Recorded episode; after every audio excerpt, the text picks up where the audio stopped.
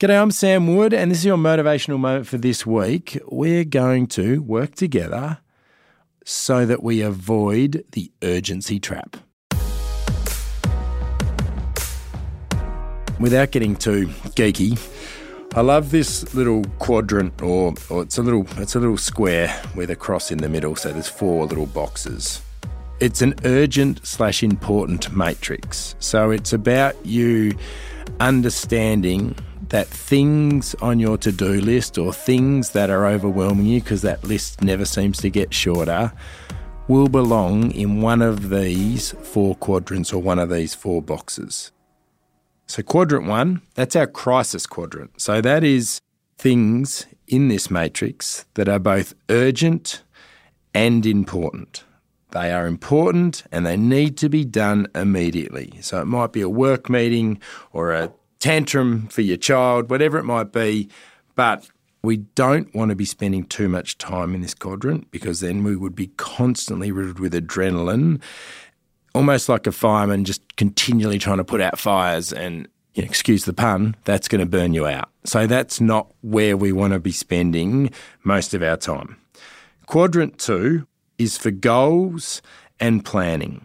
So this is stuff that isn't urgent but is important. So that might be setting your goals for your exercise, getting that in, some time for learning, some time for listening.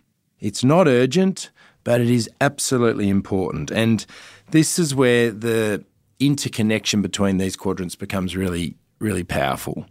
If we spend time in quadrant number two, we spend less time in our crisis quadrant, putting out all those fires because we have done things that are important before they get to urgency stage. And that's really that's really important.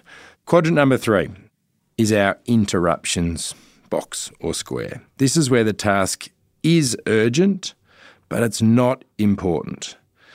So this is emails, this is feeling like you have to respond straight away, it's you know the text messages whatever it might be and all it does is spit more stuff off into the crisis quadrant because you've spent too much time in quadrant number three.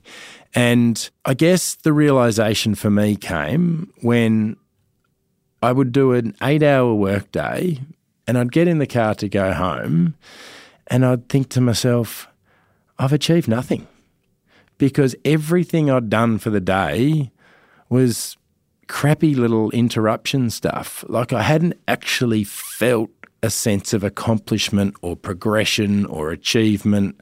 It was just I'd I'd had a fluffy day and and and I'd get angry by it. I'd get frustrated by it. I'd be driving home going, oh, you know, I feel like my actual important list that had 15 things on it at the beginning of the day now still has 15, maybe even 16, because once something important has actually probably come up and been added to that. So that's just me talking about my own personal experiences, but I'm sure you can relate to that.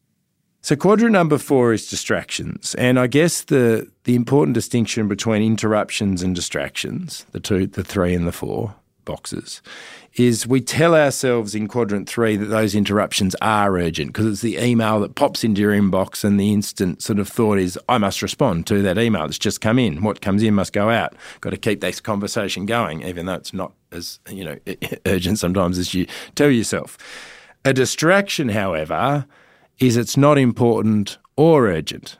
It's mindlessly scrolling through your phone on social media or a streaming service or you know three or four hours of your day sharing stupid memes or gifs i don't know.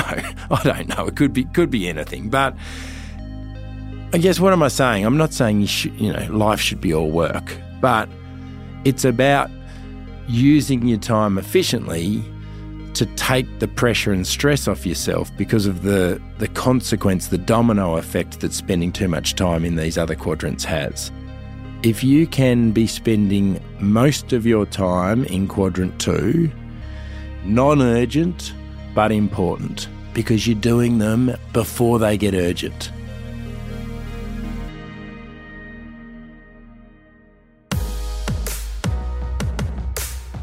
So, your listener task for this week I want you to plan out your week. So, you might write a list of all of the things that you have to do, from very little to very big things. Then you draw your boxes Quadrant one, crisis. Quadrant two, goals and planning. Quadrant three, interruptions. And quadrant four, distractions. You've got those four quadrants, you've got your tasks, and you're going to place every one of them into one of those four quadrants. I really want you to then evaluate where is my time being spent? Is it the fact that there is a lot in box number one? Like I have a chock full crisis box, and there's not enough happening in boxes, particularly box two, but even box two or three, to take a bit of the load off. And I'm sure that'll be the case for many of you. Then you're going to have a really wonderful, productive week. And you're going to do it again in seven days' time. And you're going to compare the two boxes and see if the tasks have shifted in the different quadrants to a much healthier balance. And it might take a month, as long as you're seeing a shift in the right direction after seven days. And I promise you, if you do this exercise thoroughly, you will find a lot of benefit from it. And I can't wait to hear from you.